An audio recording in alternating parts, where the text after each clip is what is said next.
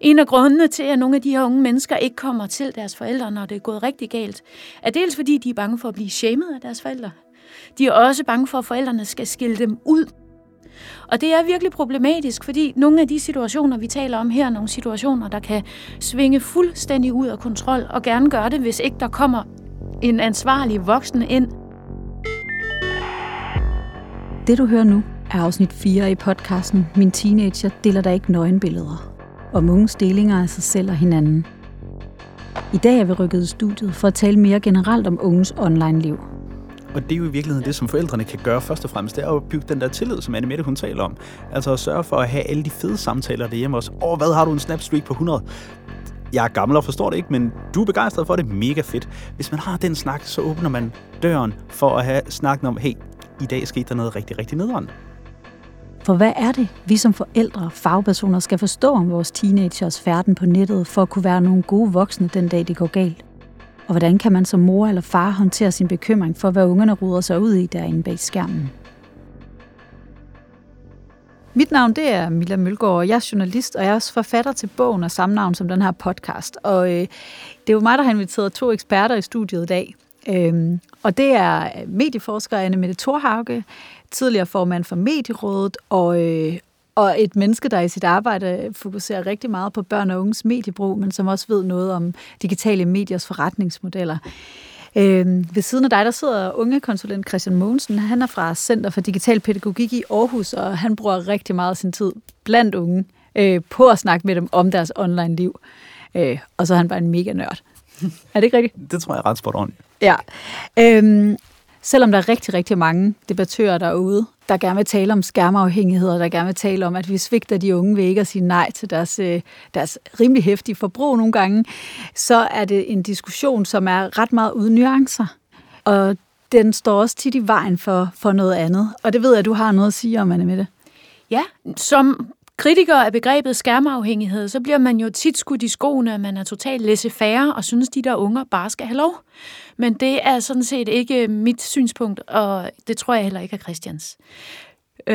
Tværtimod, så er det egentlig, fordi jeg synes, at begrebet skærmtid kommer til at skygge over nogle af de andre og meget mere relevante og nærværende problematikker, der er omkring børn og unges mediebrug, og hvor det også er rigtig vigtigt, at vi er til stede som voksne mennesker. Jeg er enig med Anne-Mette. Når vi kigger på forskningen, når vi taler med de unge mennesker frem for at tale om dem, så er der ikke nogen grund til at underholde den her idé om skærmafhængighed, om Fortnite-manden, der kommer og stjæler dit barn, eller Snapchat-sygdommen, der stjæler rigdommen i et eller andet ungdomsliv. Der er rigtig mange ting, vi som voksne, enten det er forældre eller fagpersoner, skal og bør være bekymret om, men den her hurtige forklaring, lette forklaring, skærmafhængighed, det er ikke en af dem. Der er så meget andet, som er mere spændende og mere interessant at snakke om. Super. Men så vil jeg lige prøve at spille et klip for jer. Jeg har været ude at tale med nogle unge i forbindelse med at lave den her podcast og nogle af de andre afsnit. Og de er ret meget på. Der lige nu, de her tider, hvor jeg er så meget hjemme, der bruger jeg nok lidt for meget mobil. Jeg bruger min mobil alt for meget. Allermest på Snapchat, tror jeg. Men også på TikTok. Jeg ser Netflix, jeg ser YouTube, jeg er på Snapchat, jeg er på Discord, jeg er på alt, man overhovedet kan være på. Ja, det er også. Jeg kan sige, hvad mit daglige gennemsnit er. Det er 10 timer. Det er ikke så godt, faktisk.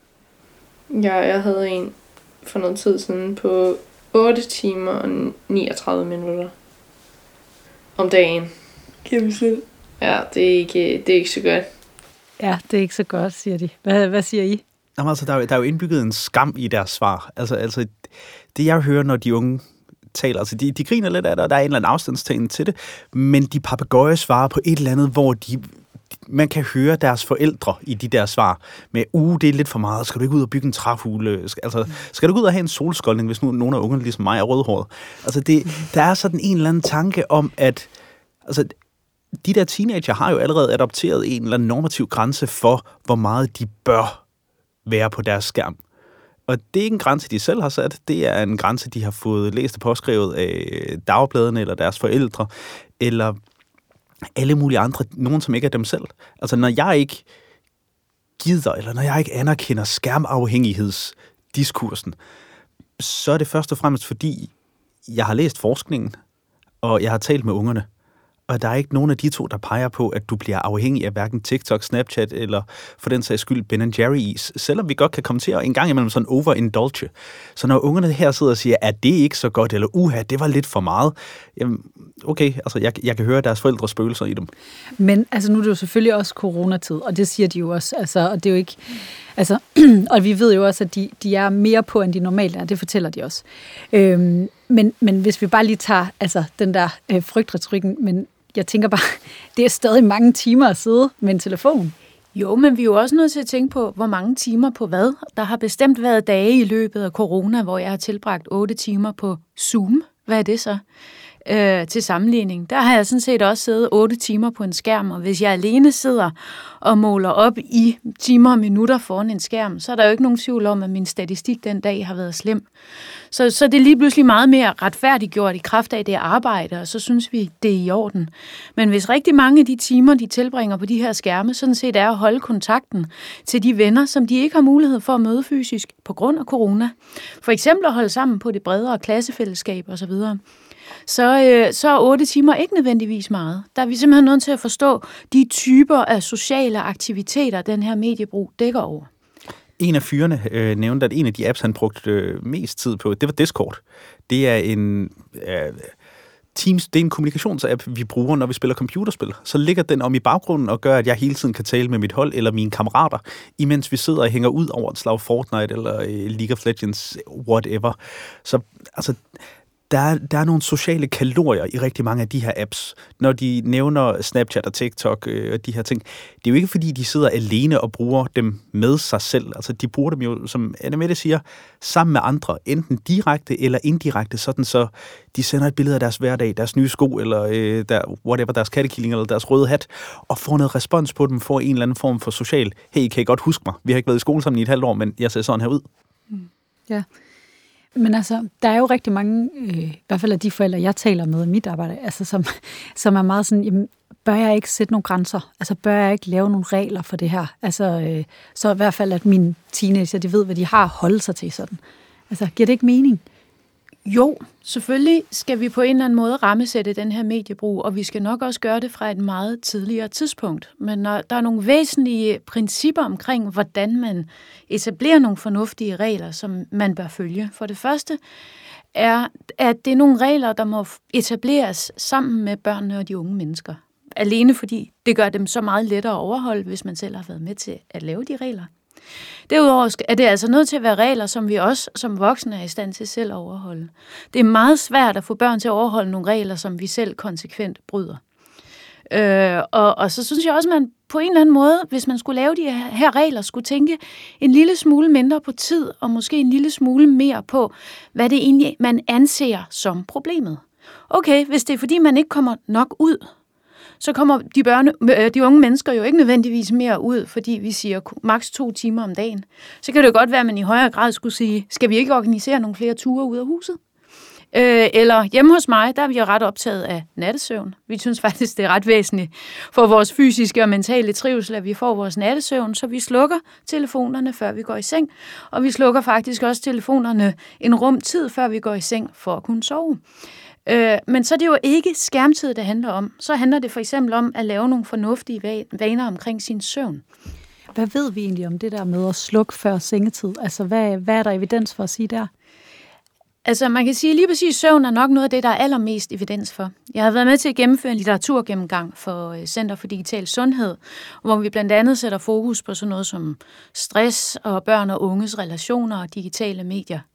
Og mens man kan sige, lige så snart det kommer til sådan noget som mobning og ensomhed og mental mistrivsel, så er det faktisk meget svært at finde nogle data, der ikke bliver modsagt af andre data. Det vil sige, at forskningen er ikke specielt tydelig på området. Det sted, hvor forskningen er absolut mest tydelig, det er, når det kommer til søvn. Vi har faktisk brug for vores søvn, og vi trives dårligere mentalt, hvis ikke vi får vores søvn. Og hvis der ligger en telefon ved siden af os og bipper hver halve time natten igennem, så får vi simpelthen ikke sovet godt nok. Har I så sådan old school vækkeure? Ja, jeg bruger min sportur. Wow. Mind blown. Jeg tænder ikke min telefon, før jeg har spist morgenmad med mine børn og sendt dem ud af døren. Og hvordan kan det... Altså, men hvad er det? Fordi altså, er det en regel, I har derhjemme sådan med... Altså... Altså, jeg har jo prøvet at gå foran, apropos det her med, hvis man gerne vil lave nogle gode vaner, så er man nødt til at gå foran som voksen. Og jeg synes selv, at hvis jeg starter dagen med at tænde min telefon og læse en eller anden nyhed, der generer mig helt vildt, eller modtage en eller anden e-mail, der skaber et eller andet problem for mig, som jeg skal løse i løbet af dagen, så er jeg allerede en lille smule skidesur i det øjeblik, vi sætter os til morgenbordet, hvor vi jo egentlig skal sidde og drikke en kop kaffe og snakke om, hvad der skal ske i løbet af dagen, og starte dagen på en god måde. Og det gør jo ikke den store forskel, om jeg får læst den der nyhed eller den der e-mail en time senere, det vil sige klokken 8 i stedet for klokken 7 for eksempel. Men det betyder lige præcis, at jeg kan være en lille smule mere til stede i forhold til familien. Og jeg kan se, altså det virker da på børnene i den forstand, der er ikke nogen, der glor på deres telefoner, før vi har spist morgenmad. Nej, men det er også sjovt, fordi jeg hører også tit altså unge sige det her med, at jamen, altså mine forældre, de er jo også mega meget på, altså.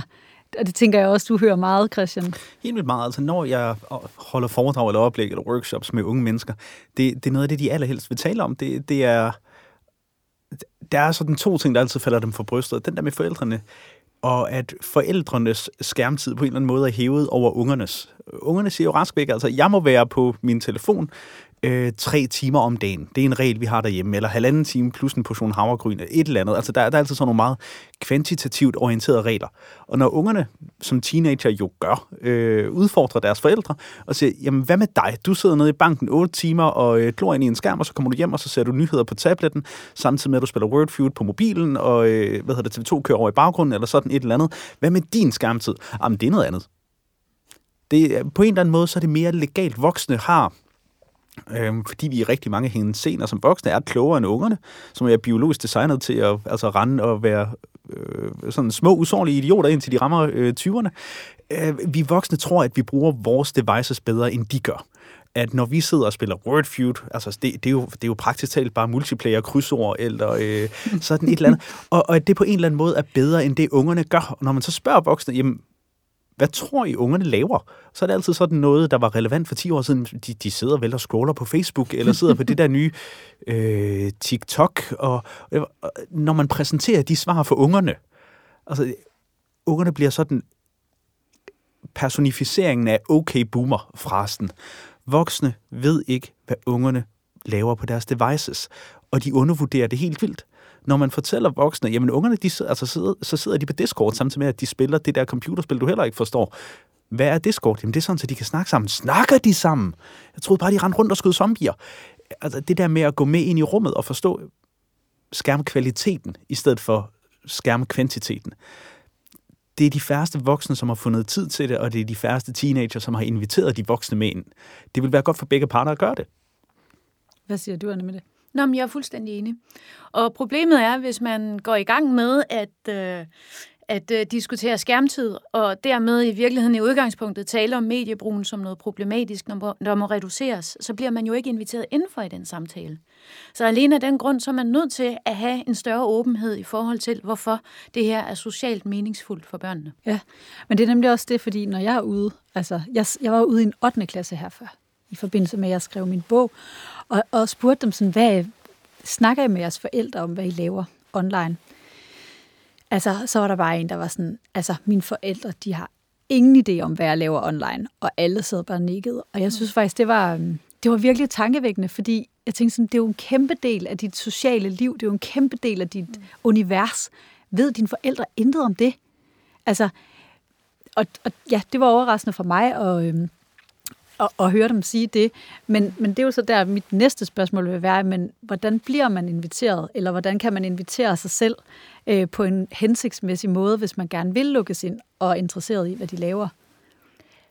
Altså, man kan jo starte med at bede om at se noget af det, de synes er fedt. Nu ved jeg godt, at man ikke sådan ligesom skal sidde og fejre sine egne... altså, man kan jo kun fortælle om sine egne praksiser. Men jeg har et par tvillingepiger, som er ret begejstrede for Morten Mønster i øjeblikket. De ser rigtig mange videoer med Morten Mønster. Jeg synes sådan set også, han er ret sjov. Men vi har simpelthen fået sådan en lille aftenritual, hvor vi sætter os ned og ser en Morten Mønster-video sammen, før vi sådan ligesom slukker for skærmene og den slags ting. Og så skal de finde et eller andet frem til mig, og det kan jo godt være, om det er nogle uger, det så er en ny YouTuber.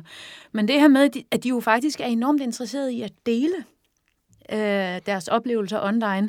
Et øjeblik, jeg ikke er inde og sige, hvad er det for noget træls og meningsløst noget, I sidder og spilder jeres tid på. Man spørger, hvorfor er det egentlig det her fedt? Og kan I ikke vise mig noget af det, som I synes er allerfedest? Ja. Og jeg tænker, det må være det samme med gaming også. Det synes jeg i høj grad, at det er. Og altså, jeg kan vildt godt lide den her tanke om sådan en digital kulturkanon. Jeg har ikke nogen børn, så jeg tillader mig bare sådan at i vildskab opdrage på alle andres. Og det er jo også det, jeg gør i den her rolle. Jeg har ikke nogen egne praksiser at gribe i. Det, jeg hører fra rigtig mange unge mennesker, der virker, det er, når de kan få deres forældre til at sidde stille i sofaen i 8 minutter, og de lægger deres voksentelefoner væk, og så bliver udsat for et eller andet stykke med YouTube eller TikTok. Når ungerne får lov til, på samme måde som forældrene har sagt, at i dag der skal vi se den her film med Kevin Spacey fra midt-90'erne, fordi det er fandme en god film. Hvis ungerne så får lov til, jamen okay, der er den her TikToker, der laver pasta, og det gør han på en rigtig sjov måde, og så siger han nogle sjove ting samtidig, og han har helt vildt hvide tænder. Ham skal I lige se 3 videoer med, og forældrene sidder og tænker, hvorfor dog det? Ungerne har nøjagtigt det samme ansigtsudtryk og nøjagtigt den samme indstilling til super gamle Kevin Spacey-film. Hvorfor skal jeg dog se det? Fordi det er en del af dine børns verden, og du må gerne sidde og synes, det er fjollet, men du skal forstå, hvorfor det er fjollet. Nøjagtigt det samme med computerspil. Det der med at tro, at alle... Altså, noget af det, jeg hader, og det gør jeg både som konsulent i mit arbejde, og jeg gør det også som nørd selv. Altså, jeg elsker at spille computerspil. Men når der er nogen, der har den her holdning til, at computerspil, det er det ikke. Der er kvalitativ forskel på computerspil. Vi kan snakke om gode spil, vi kan snakke om dårlige spil, vi kan snakke om oplevelsespil, vi kan snakke om sociale spil. Computerspil har værdi, når de giver dig en menneskelig påvirkning. Enten fordi de er svære at vinde, men du gjorde det alligevel, eller fordi det er en god fortælling, eller fordi de er sjove. Hvis dit barn spiller World of Warcraft, så skal du vide, hvor udtrykket Leroy Jenkins kommer fra. Du skal være en del af den fortælling, der er i det digitale univers, på nøjagtig samme måde som forældre i flere generationer har stået på superkolde sidelinjer til røvkedelige lilleput fodboldkampe og hæppet, fordi det skal man. Og hvis ungerne så død og pigen vil gå til håndbold i stedet for, jamen så lærer du, hvor 3-meterstregen er henne, hvor langt der er fra den og ind til målet. Fordi det er dine børns hverdag, og fordi det er dine børns verden. Dine børns verden har også værdi, selvom den er blevet digital i år 2021. Det er det samme. Men så var der jo siden en masse forældre, der tænker, ja, det er rigtigt nok, men den virkelige verden, altså sådan, det der med den virtuelle verden kontra den fysiske verden, er der ikke også en mere værdi i, at det foregår i et fysisk møde, det man render og laver? Men børn og unge skelner slet ikke mellem de to ting, og det skel bliver mindre og mindre meningsfuldt, altså fordi nu talte vi om Discord tidligere. Dem, man sidder og snakker med på Discord, er sandsynligvis folk, man kender alle mulige andre steder fra alligevel. Det vil sige, man taler med dem hen i skolen eller ude på fodboldbanen, og så sidder man så også og spiller sammen og taler sammen på Discord. Det vil svare til at lave, etablere et kvalitativt skel imellem at sende sms'er eller tale i telefon med hinanden. Begge dele er en del af den samme samtale, den samme sociale relation. Og i nogle tilfælde, så passer det lige med en sms. I nogle tilfælde, så er der noget, der lige skal tages per telefon. Men det er jo ikke sådan, at vi mener, at en sms er mindre værd end en telefonsamtale, vel? Ikke nødvendigvis, men der vil jo være nogen, der siger, ja, jo, men når du sidder på skrift, og du har en skærm bag dig, og der er jo nogen, der går jo noget tabt på en eller anden måde. Altså mimik, og der er også noget med nogle grænser, hvor ligger de henne? Altså det er jo sværere at mærke hinanden, hvis man sidder og skriver en sms, end hvis man sidder og taler sammen, som vi gør nu. Hvis jeg lige må følge op på den også, altså det er jo faktisk rigtig meget et spørgsmål om kompetencer, som man udvikler, noget som man evner. Så nogle af de her unge mennesker, de bliver jo netop enormt dygtige til at kommunikere deres følelser. Og bliver enormt dygtige til at læse alt muligt ind, som vi som voksne ikke nødvendigvis er i stand til at læse ind i den her kommunikation. Nogle gange går det også galt så, og det er der, vi er nødt til at være til stede som voksne, fordi vi kan jo også godt se, at konflikter kan eskalere. Vi kan også se, at online mobning ikke nødvendigvis er værre end offline mobning. Det er der faktisk noget, der tyder på, at det ikke opleves sådan i den litteraturgennemgang, som vi lavede. Men det, vi kunne se i vores litteraturgennemgang, det var, der var simpelthen mindre voksen ansvarstagen i forhold til online mobning alene, fordi at der ikke var nogen voksen tilstedeværelse. Så det er jo klart, altså når konflikter eskalerer eller mobning opstår, så er man nødt til at være til stede i de her online sammenhænge. Og man er nødt til også at tage et voksenansvar i forhold til dem. Men det er lige så meget et spørgsmål om, at man skal være til stede i de her situationer. Det er ikke nødvendigvis et spørgsmål om, at online-kommunikationen per definition er mindre værd eller mere aggressiv. Nej, men hvordan er man, altså det er også mere bare, hvordan er man til stede? Altså. Det er også rigtig svært. Jeg skal lige høre, vil du sige noget først? Ja, lidt i forlængelse af det, du sagde før. Jeg hører rigtig mange unge, der taler om voksnes forhold til det digitale, som om at det digitale og det virtuelle, det der foregår på deres mobiltelefon, at det er noget, der på en eller anden måde er separat fra resten af verden. At vi sådan har det virkelige liv, det tror jeg også, du sagde lige før, Milla, og så har vi det virtuelle liv. Og det er sådan et værelse, man kan gå ind og ud af, og man kan lukke døren. Og det er det, der har gjort, at vi sådan for 15 år siden talte om, hvis du bliver mobbet online, jamen, kan du så ikke bare lukke det? Fordi så bliver du ikke mobbet længere. Og så kan du gå ud af det værelse og lukke døren. Og det er en af de myter, jeg ser, at vi bliver nødt til at aflive hurtigst, at det der med, at det digitale er noget, der er udelukket fra. Så du er jo også online med dit fodboldhold, eller med din læsegruppe fra skolen, eller et eller andet andet. Det digitale er en præmis for alle de andre arenaer i livet. Og vi kan godt tale os hæse på, om det er en god ting eller en dårlig ting, men det er en ting. Og hvordan er man så til stede som voksen i det? Det er rigtig svært. Og især i forhold til den aldersgruppe, som vi har at gøre med her, fordi at omsorg kan meget hurtigt blive til overvågning. Og overvågning vil meget hurtigt føre til, at unge mennesker, bliver utilbøjelige til at dele. Så det er faktisk meget svært at være til stede i forhold til de her ting på en god måde. Vi skal måske forestille os det, der foregår online, lidt på samme måde, som det, der foregik på fodboldbanen nede bag ved blokkene, eller på byggelegepladsen, eller nede ved grusgraven, eller hvad man nu havde af områder, dengang man selv var barn. Altså nu ved jeg ikke, nu er Christian jo noget yngre end mig, men dengang jeg var barn, der fandtes de der uregulerede børne- og ungefællesskaber rundt omkring, hvor man prøvede sig selv lidt af, og var måske sådan lidt mere grov eller seksualiseret i sit sprog, eller alle mulige ting. Altså, man sagde ting, som ens mor ikke troede, man kunne finde på at sige der, og sådan. Og det er der egentlig ikke noget mærkeligt i. Og nogle gange, så kunne det så eskalere ret meget. Der kunne også ske ting de steder, der nok ikke skulle være sket. Og forskellige, mobberelationer forlængede sig selvfølgelig også ind i de rum. Og det er klart, der er det svært for de voksne at være til stede, fordi man vil jo ødelægge det frie børnefællesskab, hvis man simpelthen siger, nu stiller vi en gårdvagt op her og holder øje med, hvordan I taler sammen og så videre. Men det er måske lige så meget et spørgsmål om, at vores forældre, når vi kom hjem fra sådan nogle steder, spurgte, har du det godt? Gik det fint? Hvem mødte du? Var det sjovt? Uden nødvendigvis at spørge, fortæl mig lige præcis, hvad vi har talt om. Hvem sagde hvad, og i hvilken rækkefølge? Ikke? Fordi det var man nok helst fri for. Men man var jo interesseret i nogle forældre, man var glad for nogle forældre, der interesserede sig for en, og interesserede sig for, hvordan man havde det. Og også stillede nogle spørgsmål, især hvis man blev lidt tavs. Det tror jeg er spot on. Jeg er vokset op i en by uden for Aarhus, langt uden for Aarhus. Jeg voksede op i en by, der hedder Dyngebyen, ligger tæt på Saxil. Da jeg begyndte at være en 12, 13, 14 år, så hang vi ud, alle vi unge mennesker, hen ved trekanten, hen ved Saxil Strand, tæt på strandshoppen. Og det var der, de fleste af os lærte at drikke øl, og der var nogen, der lærte at rykke cigaret, der var nogen, der fik deres første kys, der var nogen, der kom op og slås. Hver gang jeg kom hjem, og mine forældre nok godt kunne se, at jeg havde drukket en, jeg vil gerne sidde her og sige øl, men det har nok været Bacardi Breezer, jeg var et følsomt ungt menneske. De spurgte altid, var det fedt? Og fordi vi havde haft 20 samtaler om de aftener, hvor der havde været fedt, så de aftener, hvor der var sket et eller andet, der var, altså jeg er fra Jylland, så jeg må gerne sige det, de aftener, hvor der var sket et eller andet, der var træls, så kunne vi også have den snak. Hvis jeg var kommet hjem en aften og var ked af det, og det første mine forældre, de havde sagt, det var, har du været på trekanten? Det må du ikke. Altså så havde vi haft en snak om, hvorvidt det var okay eller ej, at jeg var taget hen på trekanten. Og det kan godt være, at den snak også har merit, men den aften, hvor jeg kom hjem og var ked af det, så havde jeg brug for at tale om, hvorfor jeg var ked af det. Og på nøjagtig samme måde som med forældre til unge i en digital alder.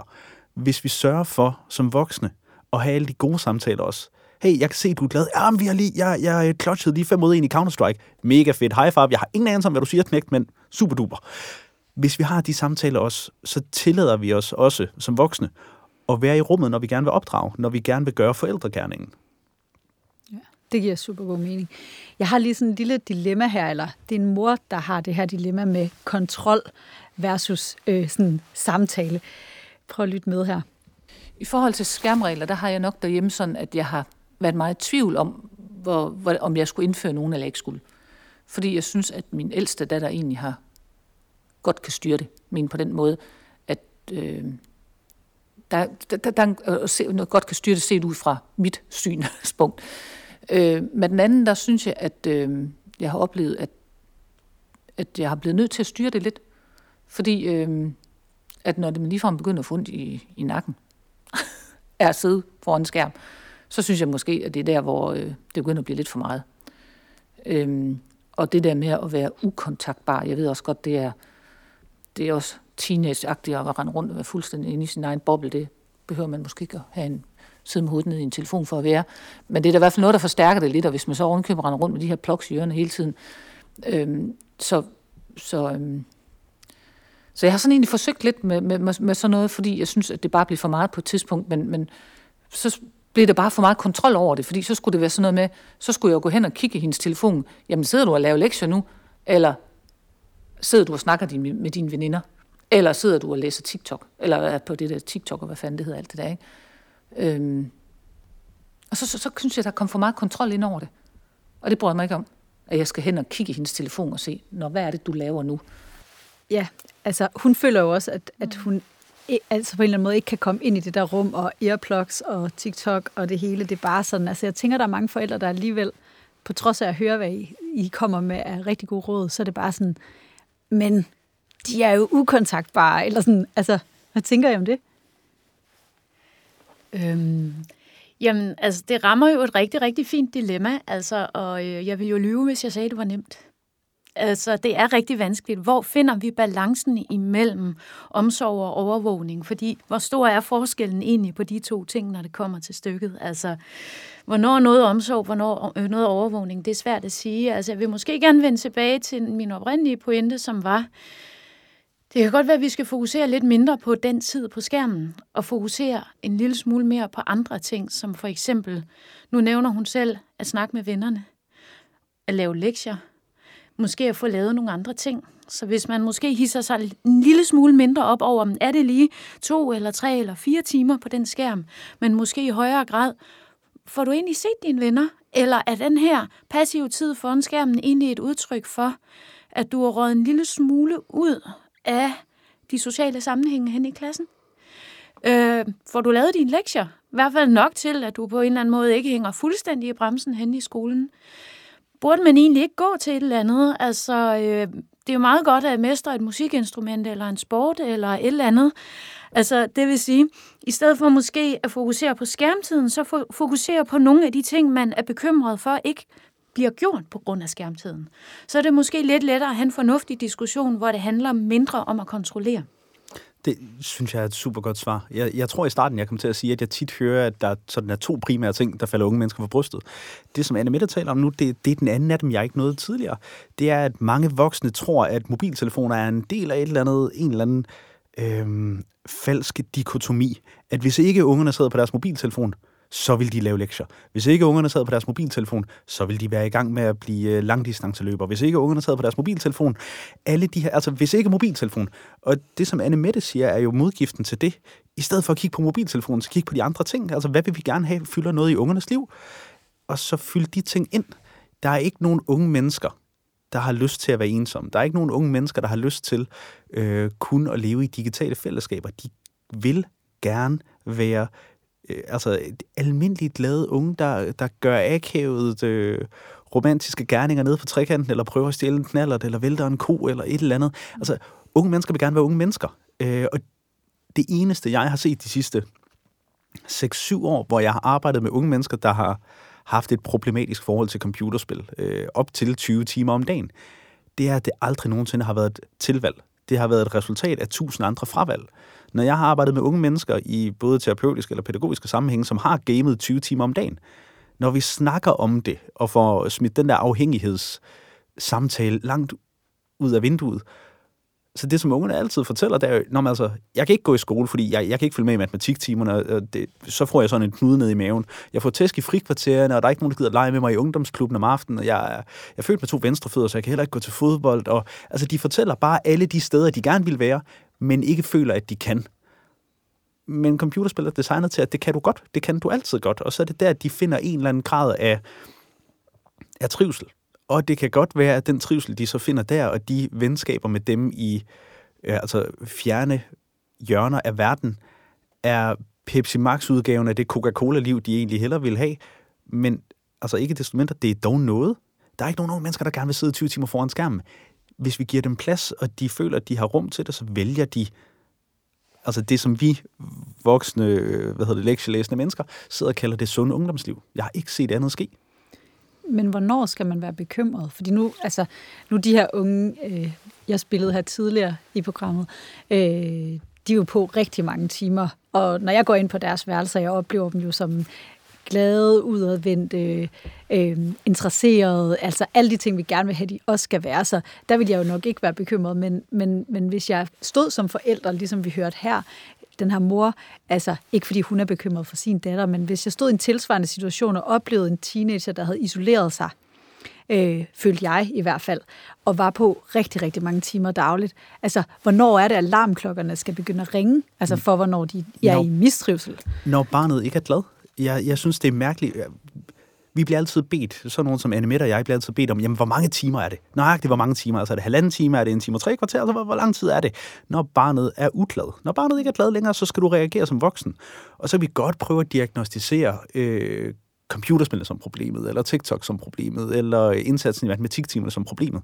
Men når dit barn ikke er glad, eller du, enten fra din, og det er noget af det, jeg respekterer allermest i hele verden, fra din forældrekvalificerede mavefornemmelse, eller fra dit voksenperspektiv vurderer, at hvis det her det fortsætter, så er mit barn ikke glad i næste uge eller om 5 år, så skal du reagere.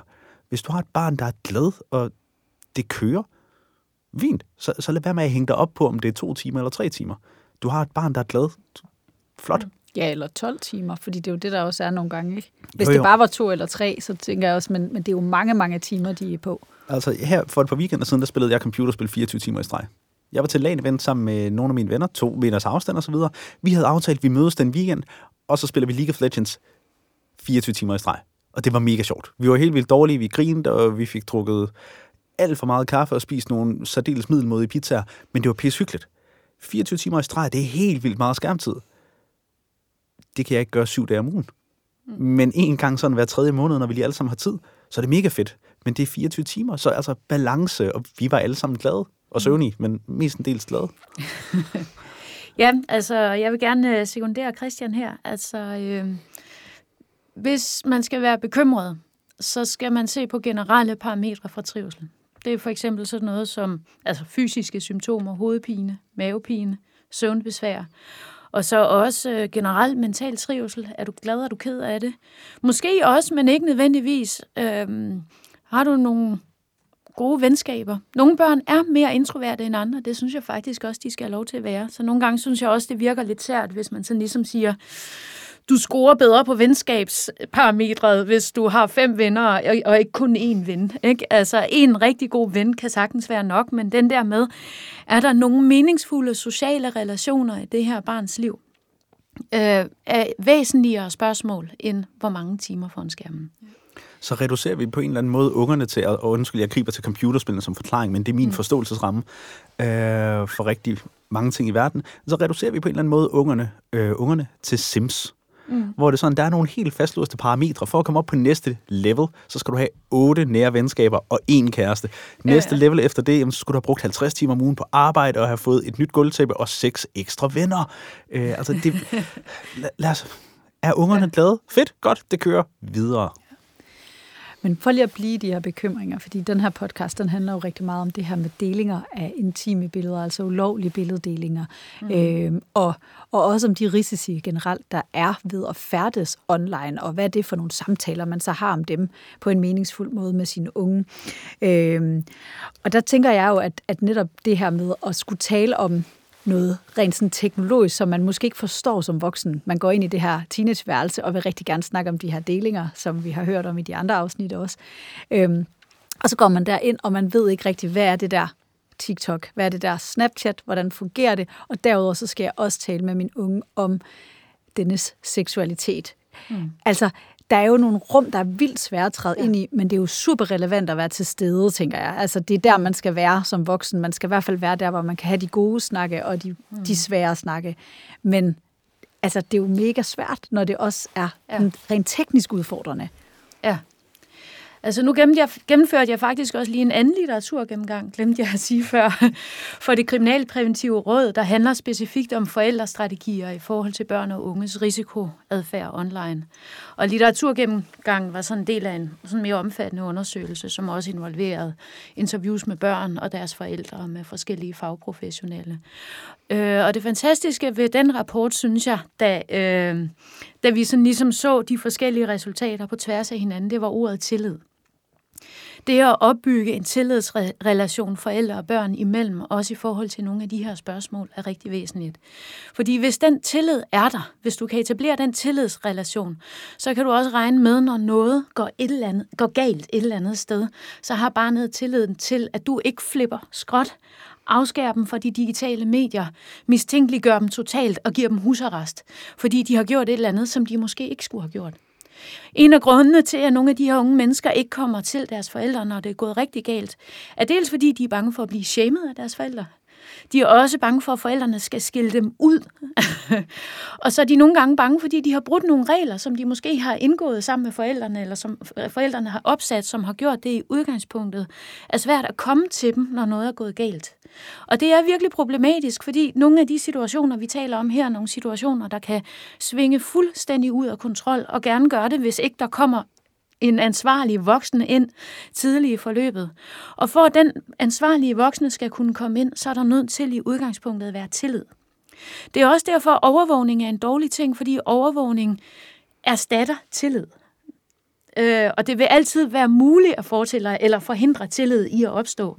Så den her tillidsrelation, den er nok vigtigere end noget andet, når vi begynder at tale om de her mere problematiske ting. Ja, og det er ligegyldigt, om det er nede i trekanten i Saxil, eller det er online. Ja, lige præcis. Ja.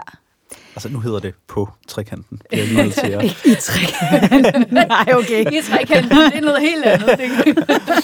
Men... Sorry. Nej. Ret skal være ret til de gamle seværdigheder hjemme i 8300.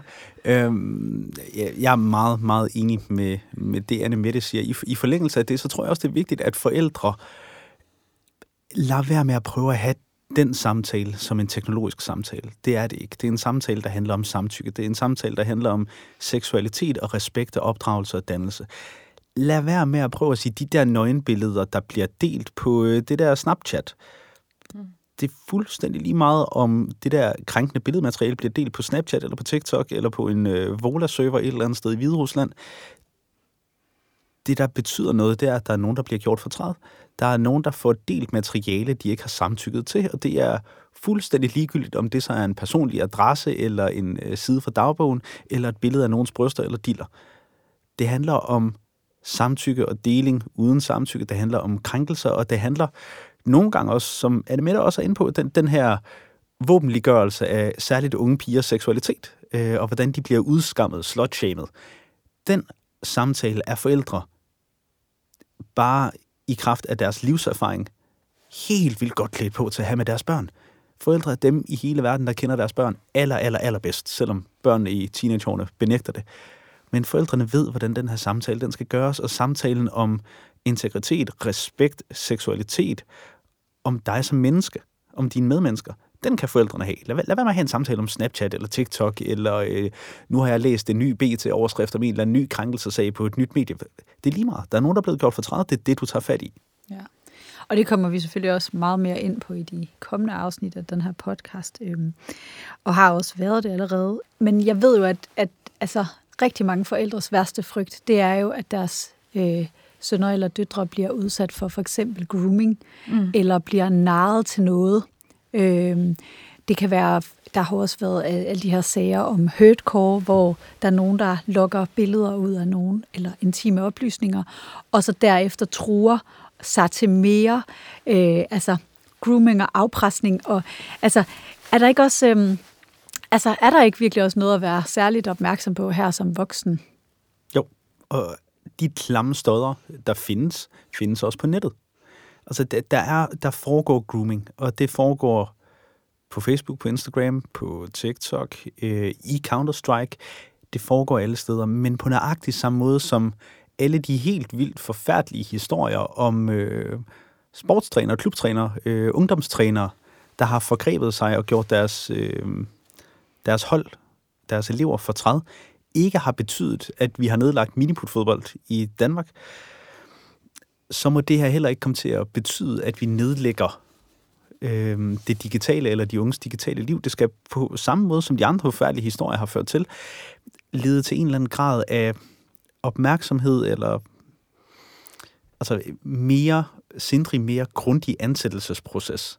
Altså noget af det, jeg korser mig ved lige nu, altså jeg er gamernørd så den hele vejen ind i mit 8-bit hjerte, men når jeg ser, hvor mange e-sportsklubber, der dukker op rundt omkring, hvor trænerne og bestyrelsens eneste altså kvalifikation, det er, at hey, jeg har engang top-fragget i en deathmatch-kamp, ikke?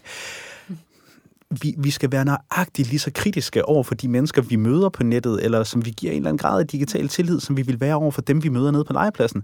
Det kan godt være, at ham manden i trenchcoaten, han har en varevogn fyldt med hundevalpe. Det kan også være, han ikke har, ikke? Altså, vi skal være helt lige så kyniske online, som vi er i virkeligheden. Mm. Altså, det er nye ord inden for nye. Nu er det nok ikke så nyt længere, men det er ord, der sådan ligesom erstattede risikobekymringen i den europæiske børne- og ungeforskning på det digitale område. Det var det, man talte om som resilience. Det at have mødt forskellige typer af risici og lært at håndtere dem, og for eksempel også lært at sige fra til et punkt, hvor for eksempel, hvis en eller anden siger, jeg har det her billede af dig, jeg deler den, det med alle dine venner og med dine forældre. Hvis ikke du gør, hvad jeg siger, så kan man sige, og hvad så? Du kan bare prøve, så melder jeg dig til politiet. Det at give vores børn en eller anden form for en modstandsdygtighed, som ikke kun handler om de digitale medier, men sådan set også handler om i det hele taget, at kunne ture stå fast på sig selv, at kunne sige fra i nogle bestemte situationer, og så i øvrigt også have tillid til, at forældrene i det øjeblik, de så får det der billede at se, ikke siger, hvordan kunne du også være så dum at, men kunne sige, hvor er vi glade for, at du deler det her med os, så vi i fællesskab kan ringe til politiet og anmelde den her person. Og det er jo i virkeligheden det, som forældrene kan gøre først og fremmest, det er at bygge den der tillid, som Anne-Mette hun taler om. Altså at sørge for at have alle de fede samtaler derhjemme også. Hvad har du en snapstreak på 100? Jeg er gammel og forstår det ikke, men du er begejstret for det. Mega fedt.